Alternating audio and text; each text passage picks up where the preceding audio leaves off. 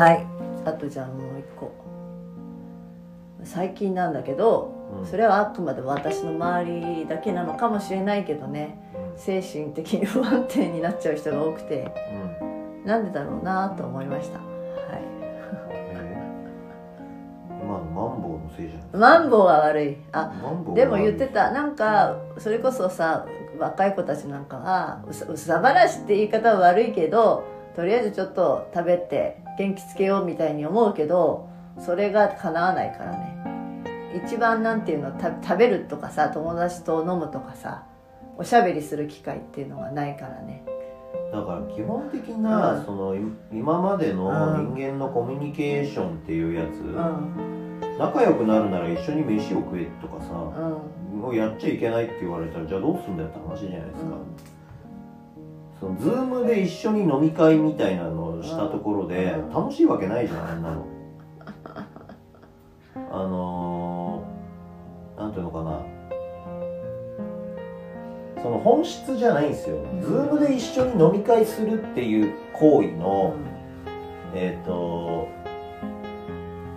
楽しさなんて多分ほぼゼロに近くて、その同じ場所で同じ空気を吸って同じ時間を過ごすといううん。行為そのものうにん。意味があるのであって酒を飲もうが飯を食おうが別にどうだっていいんですよね。うん。本来。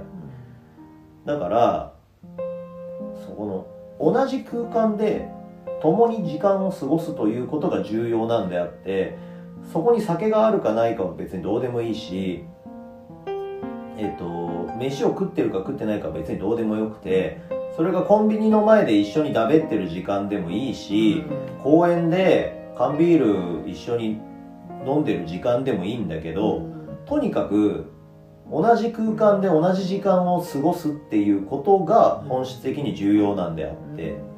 でもそれをするなって言われたらうーんとコミュニケーションの本質をするなって言われてるわけだからでそのまあへ変な口実がファミレスだったりさそう。コーヒー屋だったり場所の提供をしてるわけじゃん。その場所の提供とうん。その時間うん。的なね、えーその時間を過ごすためうのん。何かっていうのを提供しているだけであって。それが本来は仕事の後とかさ授業の後とかになるわけじゃん。だからでさあのこの間ね うえっ、ととある経済系の番組を見ていて、まあ、最近大きな大会社の社長さんにうん。就任した最近じゃないここ数ん年、うんで社長さんに就任したっていう人が元弁護士さんだうんうんてうん。言ってて、うん。その元弁護士さんが弁護士時代に、身につけたというか、うん。あうんとテクニック的なうん。もの。うん。で社員さん今のこうん。のこういう時代でも社員との信頼関係を築くためにってやってるのが、まあズーム会議なんだけど、ズーム会議の本題に入る前に、ただの雑談をする、でその雑談が重要なんであって、まあ、会議は会議でやんなきゃいけないことだからあれなんだけど、その雑談をするかしないかで全体の信頼関係っていうのが全然違うんですと、でさ弁護士時代に、えー、と弁護士として、えー、とだから相手側の人だよね、と交渉みたいなのをするわけじゃん、の時に、えーその本題に入る前に相手方と雑談をするということによって話がうまくまとまるという事例がよくよくあったんだって。だつまりその余計な時間じゃん。だ無駄な時間がどれだけ重要かって話を。無駄なんだよ。だからそのよく言うけど人生を豊かにするのは無駄な時間なのよね。